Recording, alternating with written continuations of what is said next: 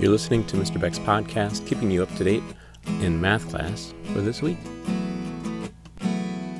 Hey there, we just finished up week 26 in geometry, finished up quarter 3 also in geometry. We're still kind of in the tail end-ish of our unit on finding the area of different shapes. So we have lots of different shapes that I ran through last time, and this week, or well, last week I guess, we learned 2 more, maybe 3 more, because one of the formulas, shapes that we have is that we have 2 different formulas for it. We have the regular polygon, so it could be a times s times n divided by 2. And again, the students know why it is that way. It's just based on individual little triangles that are all the same, and they're all around, cut out from the center of it, sort of like a pizza.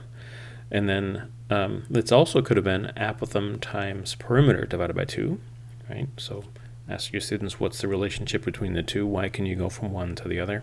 And then we also had the area of a circle.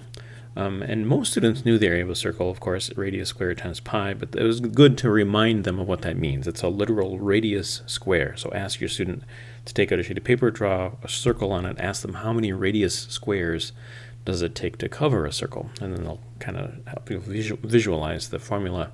And we also talked about how if you take a regular polygon that has like 8 sides, and you get its formula for area, you know, apothem times perimeter divided by 2. If you expand that to become a 20-gon or a 40-gon, or, you know, you get more and more and more sides, the shape eventually becomes something else. It's not, you can think of it as not a polygon anymore, and then the apothem doesn't become the apothem anymore for that shape. It's got a different name. The perimeter isn't called the perimeter anymore. It's called a different name.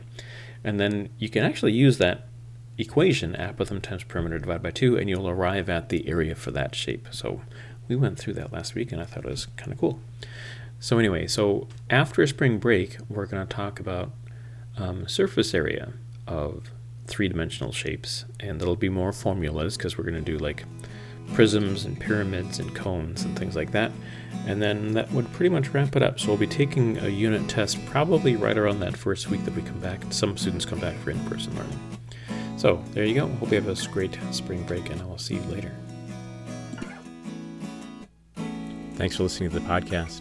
Tune in again next week.